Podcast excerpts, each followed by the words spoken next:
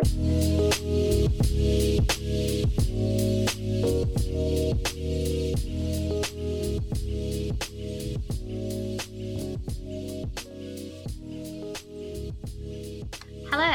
welcome to our latest Sound Out. I'm Hayley, our senior account manager here at Tor, and I'm joined today with Emily, our account exec.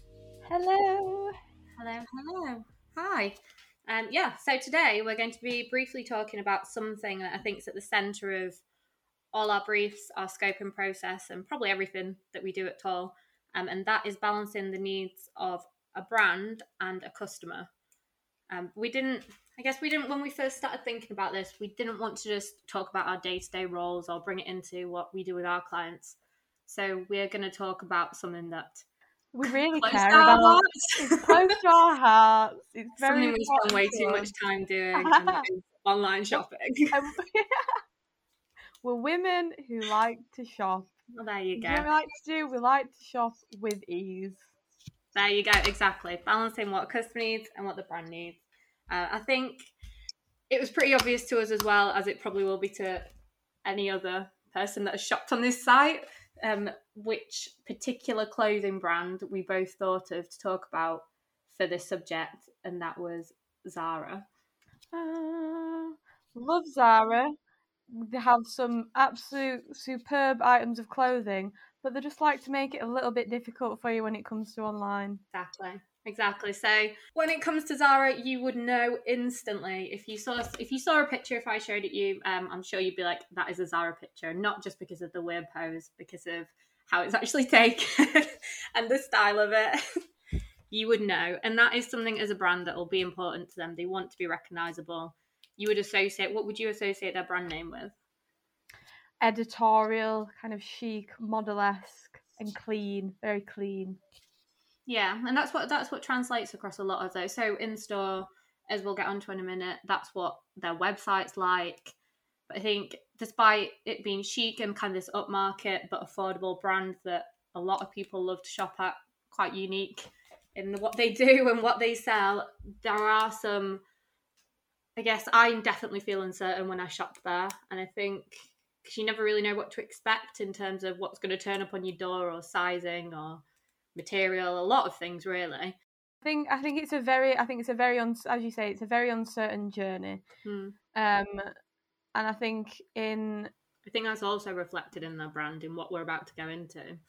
A hundred percent, and I think in today's times, people want their experience online to just be as simple, as straightforward, as least time consuming as possible. And I think that's one of the things that Zara, as we'll go into, have kind of forgotten and is kind of a secondary thought for them. And it's quite clear as you navigate the website that that's the case. Yeah, they've tipped the balance, haven't they? The bar- the brand kind of needs and how it they're presented to you has become a lot more important than, like you said, what a customer wants. They want it to be quick, and since kind of the landscape we're in at the minute, where don't think I I don't really like going into shops anymore after I've had a year in, in lockdown, but a lot more people are going to be online now, and it needs to be right. Yeah, exactly. No one, you know, you don't want to go to frigging Leeds Brig. Is it Briggate? Leeds Briggate. You don't want to go to Trinity Walk on a Saturday when there's absolutely hundreds Mhm. of people. When you can literally just grab your phone out, two seconds. I can get on ASOS. I can get on Zara. Two seconds in, and I, within five minutes, I'll bought something. The next day, it's to my door. but not on Zara because it takes too long to find. so yeah, should we just get into this? Or go into maybe if if we were so say if we were browsing looking for something, as soon as you hit the site, the homepage, it, it's exactly what we've just said. It's beautiful. It's clean. It's very on brand. It's very editorial. It's very Zara. Yeah, layered images. They've got that feel to it. They do that a lot. A lot of layering images are these kind of graphic poses of multiple people in a shot that is not your standard e-commerce pose, I guess. A woman in the fetal position on top of a fireplace is not your generic pose. It really isn't. It's not really what you're looking for sometimes, but I know. But you get so you get that. Looks beautiful. Hamburger menu, tiny in the top corner. Not the greatest. I feel like most now would have like a mega menu. It's in front of you. The information is readily available. Yeah, and the journey itself, usually nowadays, the journey itself within the navigation specifically has been thought. It's been thought through. What does the user want? What is like, for example, mm-hmm. Black Friday? We're on Black Friday at the moment. That's clearly an important thing. So what a lot of brands do is they obviously they add that into the navigation because that's what people are wanting to look for. Whereas Zara, they've not really thought Mhm. about it whatsoever, and that's quite clear, especially in the mobile navigation, how it's categorized and laid out. Yeah, when we look at, I can't remember what it was called, but there's something in there, but neither of us knew what it was. But I think it was a brand. Yeah, but it fits in again with this inconsistency, that this kind of uncertain feel you get when you're going around the site of. So how do I get to a certain category? Why, why, why is this here? Like, what does this mean? Yeah, as we were saying with the navigation, like for example, when you go on the mobile version of the website, the navigation, you'll be on the woman section, and then they've got random categories. You can go from shoes and bags to Charlotte Gainsbourg or Zara Tribute, then right to home and Zara Origins. It's just not really been thought through and just made the journey itself quite confusing. Yeah, because what would you get so naturally if you run this and I want to find a dress? I want there to be a dress section, but you'll go on the mobile. You'll go on the mobile version, and there's no dress section whatsoever. Where am I going? I've got to scour the website to actually find what I'm wanting to look for, and I haven't got time for that. I'm a very busy woman. I know the app's the exact same. So the app is a big improvement, I think, on kind of what the website and mobile's doing in certain ways, but exact same. I wouldn't know where I was going. Um, but say okay, so say you do get through, you manage to get to what you actually want. You're browsing through all the dresses. It's inconsistent again in terms of kind of image sizes, the type of image, what you're looking at. There's kind of two images per page on the web page. Exactly. You're scrolling for just an unnecessary amount of time because they'll have one massive image with a bunch of just white padding around it, and then you'll have two little ones, and then there'll just be a woman doing a crab in the background and one wearing a big afro white wig thing with a load mm-hmm. of with a load of lights around it and it's just it, it's just not what i'm looking for Hayley No, I know. That's what I mean. It's it's just it's not an easy experience. If you look if you've not got much time, you're looking for something specific, or even if you're not sure, you're just browsing. You want that information in front of you. You want to be able to see more than one thing per page you're looking on, because it's how much people always say you don't want to have so many scrolls, but that's not in Zara's dictionary. I don't think. just keep scrolling. Just keep scrolling. it really isn't it's just it's just time consuming it's time consuming and it's frustrating and i think that Mm. because there's so as we said before because there's so many options nowadays people just people customers just won't put up with it because they know they don't need to they know that there's a variety of other options out there which allow a lot more of an easier journey if you are lucky enough to find a product that you like and you get onto that page, kind of what information would you want to be knowing? You'd want to know the fabric, you'd want to know kind of the fit, you'd want reviews. Oh, for, for sure, for definitely. Well, if, if there's like if you're buying so, especially if you're buying something that's a little bit more money, or at the same time is a little bit Mhm. cheaper, you want to know what the quality of the fabric's like.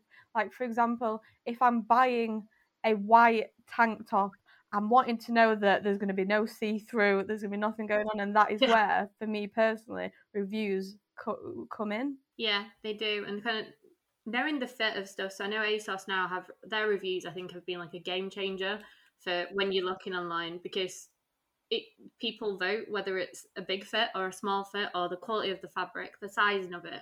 So you can kind of make a judgment on that because if you are ordering stuff and you've got to wait, obviously on ASOS they've kind of tackled that point as well, which we can kind of get onto this with Zara later as well because I don't think they're doing great. But if you've got to wait three to five days for something to turn up and it's not right and it's nowhere near right, how frustrating! Well, yeah, exactly. And no one wants to be ordering like six different sizes of some of stuff. I haven't got yeah, I haven't got the money for that. I don't want to buy six. I don't want to purchase the same outfit six times to then have to go through such a palaver to actually send it back because five or all six haven't been right because they've not detailed it properly. Yeah, I think again, so you'll see stuff which it, is great on kind of the Zara descriptions on how the products have been sourced, how they're made, knowing that they are kind of responsibly sourced, which is important for people. But you also need the balance of knowing, like, people want to know about the product as well. It's not just about where your brand, like your brand philosophies, where they're from. I want to know if it's a stretch fabric as a basic thing. tell me, tell me whether it's a stretch fabric, please. I think one of the downfalls as well, when say for example you are you've gotten to a dress, you're on that specific product page. Uh, one of their other downfalls is imagery wise, they kind of use the same stereotypical model throughout the entirety of the website and they're not very inclusive. So they don't show like women of varying sizes and different shapes. So me as a consumer, I then can't envision whether that product is going to look nice on me. So if I'm not if I'm not an if I'm not a size 6, am I even going to be able to purchase from this website? Am I going to know my size? Is a size 16 going to be the same as if I went to ASOS or Missguided or any other shop. I don't know because I can't see it. But they don't have that, do they? So they do have a size guide on Zara, which is quite handy. Some of it is quite good. Some of it where you can put in your measurements and it'll tell you. But what is a small? What is a medium? Exactly. I don't know. I think I was saying this to you yesterday. For me personally, and I know they don't do it on Zara or they don't do it in all for all the products. Within a size guide, when I look at a size guide, I look for what is within the, the specific me- measurements. If it's a small, is that does that relate to a size 10 or is that a size 12 because me personally i'm not going to go and find my tape measure and start measuring whatever inches and centimeters i have. I've just not got time for that. Well, exactly. So i think there is a lot that there is little things that they could do just to make that experience for their customers a little more a bit more hand holding i guess and just a bit of reassurance that yeah, what you're getting is going to be, it is going to fit, it is going to be right. It yeah, it's because like I said, they they are quite unique in some of the stuff that they sell. So you probably don't have something similar to that in your wardrobe already. So you want some reassurance that yeah, that style would suit me, or the reviews are saying that it's a stunning material. So yeah, I'll give it a go. And I think that's the difference sometimes in just getting people to exactly buy from your brand.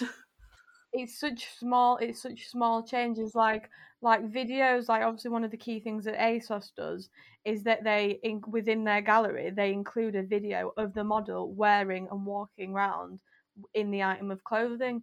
And that so within that you can see how it wears you can see how it moves you can actually envision you within the product.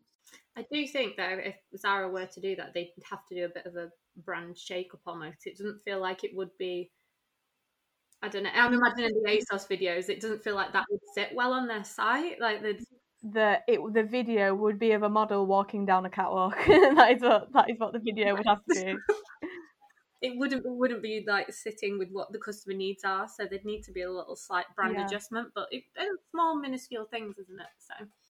But no, like what we were saying though, so once say even if you did get a product, and there are other things they can do in terms of I think we keep referring to ASOS, but for me, I think that's the one I spend most of my time on. Me too. If I looked at my screen time on my phone, I wouldn't want to know. I've told you, I've told you every single lunchtime. It is one of the three websites that I will always go. Spend two two minutes. I'll go on. The, I'm a very religious customer.